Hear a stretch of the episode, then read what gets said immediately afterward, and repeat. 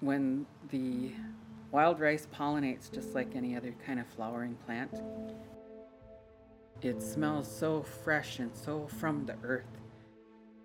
That's what reminds me of home, that, that smell. I could just smell the rice growing and coming up out of the water. I traveled everywhere in this United States, and of all the places, this is the place I'd rather be than anywhere, anywhere. Small town America, just like a lot of other uh, little towns across the country. Uh, it's the type of town uh, where population was 900. You had to wave at everybody because you knew everybody. So uh, it was a very, very nice little small town.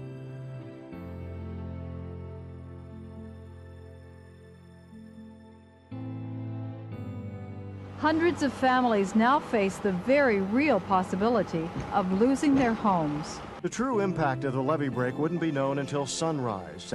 We've watched the silos go, we've watched the barn go, we've watched a shed go, and now the house itself has been lifted off the foundation by these floodwaters. It's, it's just unbelievable.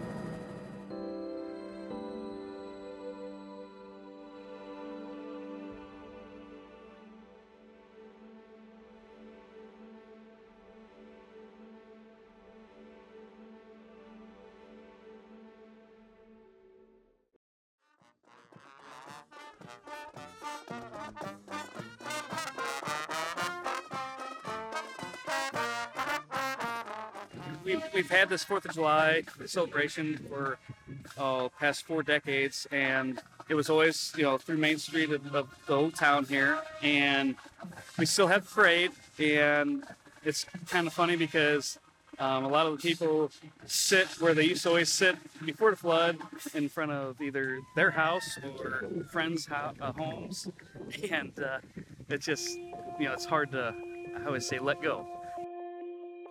Valmeyer was catastrophically flooded up to the third floor in some cases after the great Midwestern flood of 1993. Its levee broke and a wall of water came in.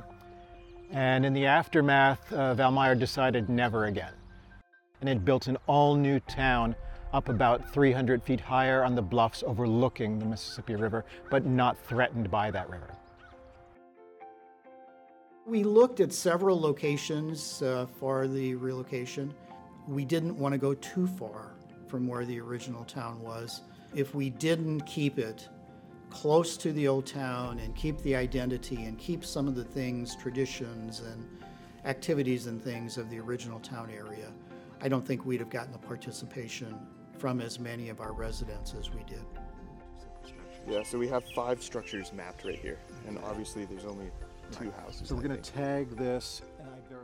We're looking at about a dozen uh, U.S. towns. These are mostly small, rural floodplain towns uh, that have addressed flood risk through drastic action.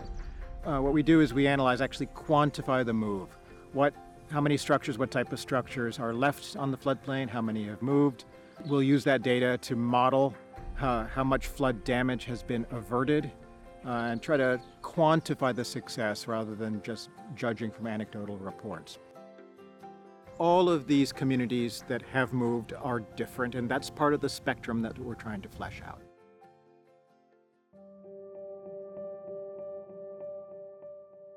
What you see, like if we turn this way, but right here is one of the most ancient roads over there. And that's where the main village is at, right here. Valmeyer and Odanah are clearly different. Valmeyer proudly promotes its move as big success, as, as part of its new heritage, if you will. Odanah is the exact opposite. In terms of uh, number of structures no longer on the floodplain, which is how FEMA would measure it, it's, uh, it's a near total success.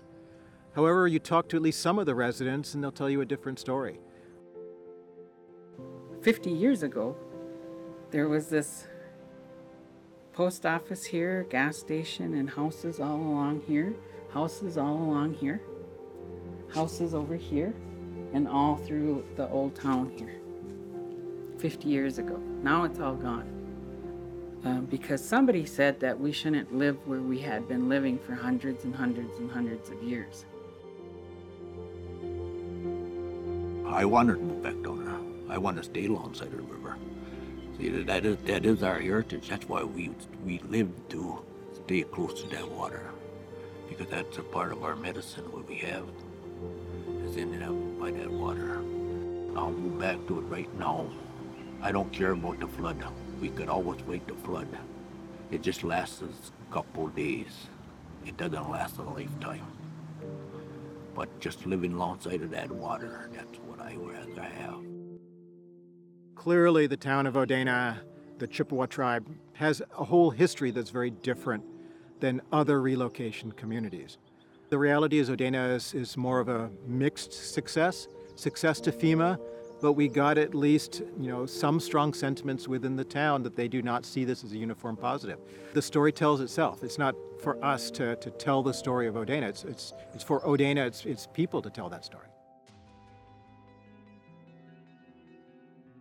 Managed retreat is on the lips of a lot of politicians. Somewhere between three and perhaps even 700 communities across the U.S. may be at threat of serious and repeated inundation within the next hundred years. And here are the lessons of how to guide that. They are successful and even unsuccessful relocation efforts in the past. We need to learn from those and not fund each of these things from scratch every time they become pressing. We need to look at the full toolkit, the full spectrum of solutions available to it.